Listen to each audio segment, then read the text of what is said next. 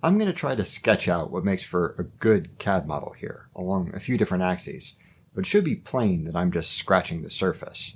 It's a multidimensional subject with many layers, so please, don't malign me if I have to trim something critical for time. I'll circle back and square things up in a future video.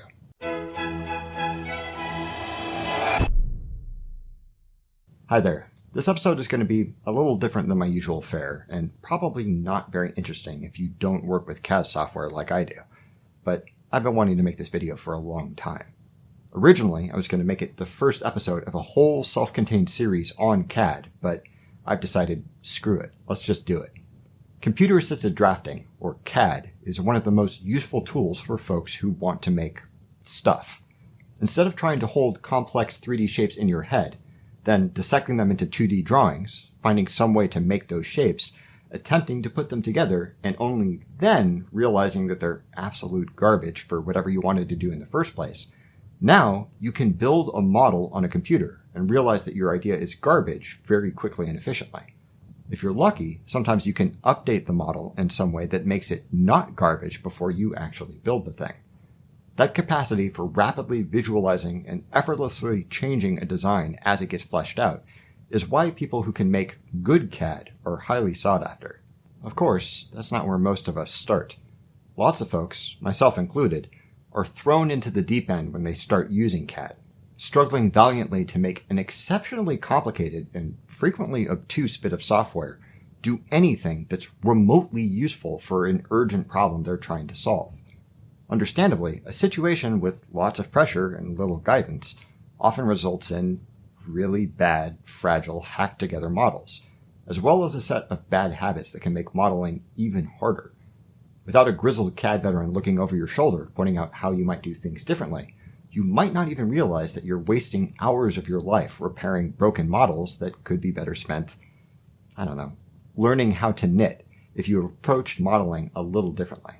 What I'm hoping to sketch here is a general theory of good parametric CAD practice that should apply regardless of what program you end up using. A set of high level concepts that might give you some sense of what you're aiming for. Obviously, if you're sobbing into your keyboard trying to figure out how to make literally anything, and believe me, I've been there, these ideas are going to be aspirational at best. But maybe you'll have a little more patience for learning the ins and outs of notoriously unfriendly CAD software if you have a couple rules of thumb guiding how you go about modeling, some general advice so that maybe you don't have to fight the software and yourself. If you're a coder, you may hear some things that rhyme with good programming practice. After all, CAD is fundamentally feeding a computer a list of sequential instructions to achieve some output. At the end of the day, CAD is just programming shapes. First, let's talk about dependencies. Every edge and surface of a part represents a series of calculations. For example, to make this hole, the software has to figure out where the top surface is, where the bottom surface is, where the hole center is, what shape the hole is, how that 2D shape traces through space to create an enclosed volume, and which side of that volume should count as the inside or outside of the part. Now, there are a theoretically infinite number of ways we can tell the computer each of those values. We could add dimensions for it from the origin of the part. We could create dimensions off the sides of the part.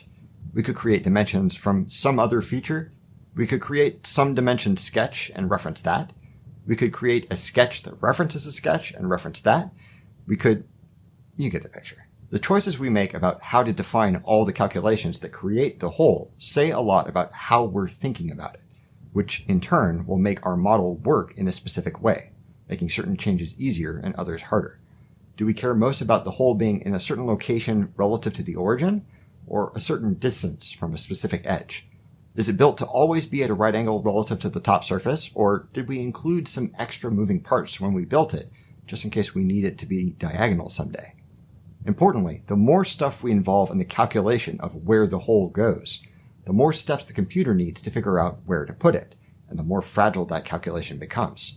If we make the hole depend on a sketch that's built on a sketch that's built on a sketch that's built on a sketch, not only is each one going to need to be calculated by the computer, which can get slow, if just one link in the chain breaks, the hole stops working, and so does everything that depends on it. Being deliberate about how you define features and leaning towards a flatter hierarchy where it makes sense can remove some of those dependencies and make your model lighter and more resilient to changes.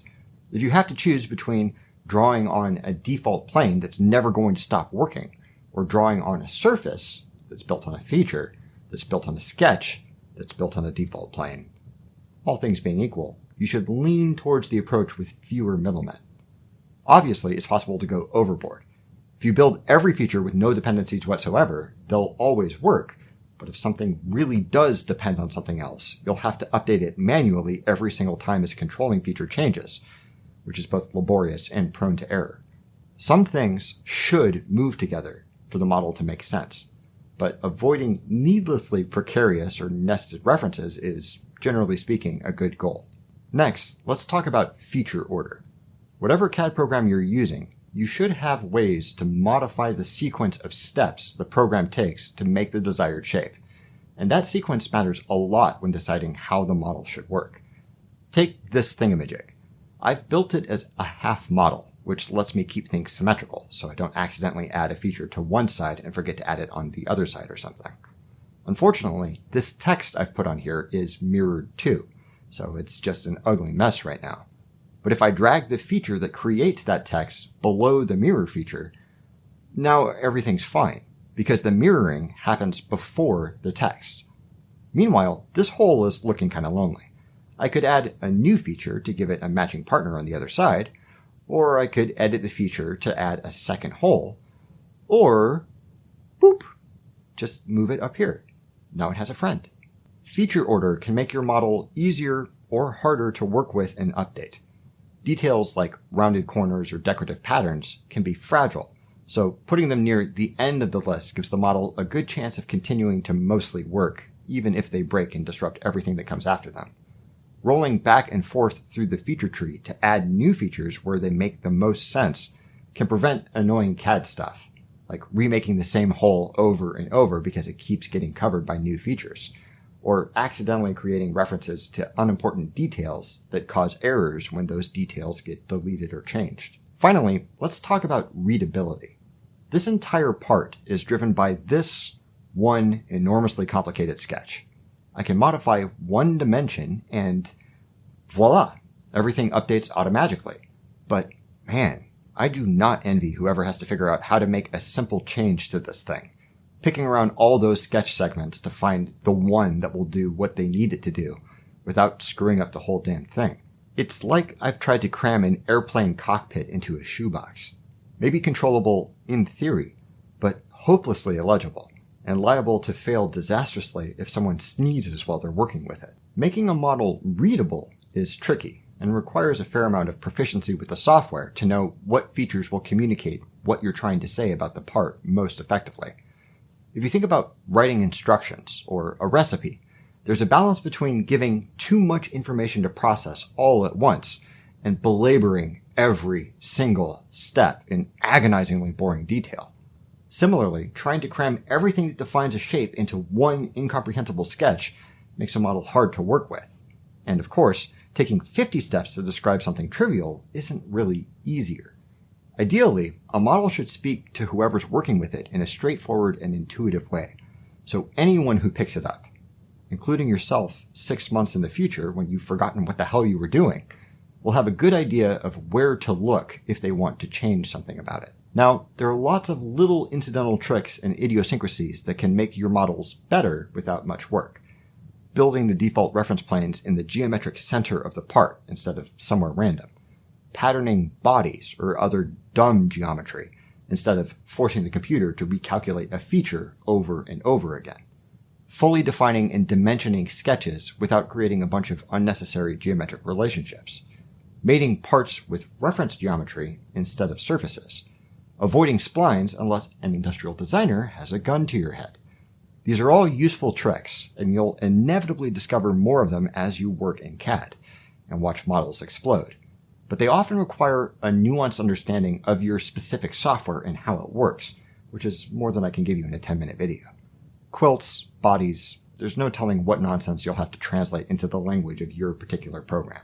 Still, if you keep your sights set on the end goal of a simple, but not too simple, adaptable, readable model.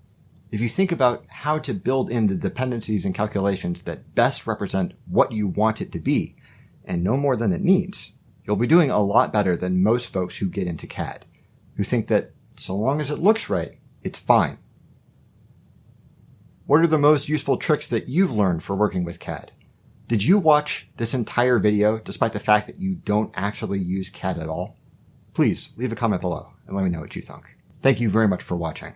Don't forget to blah blah subscribe blah share, and don't stop thunking.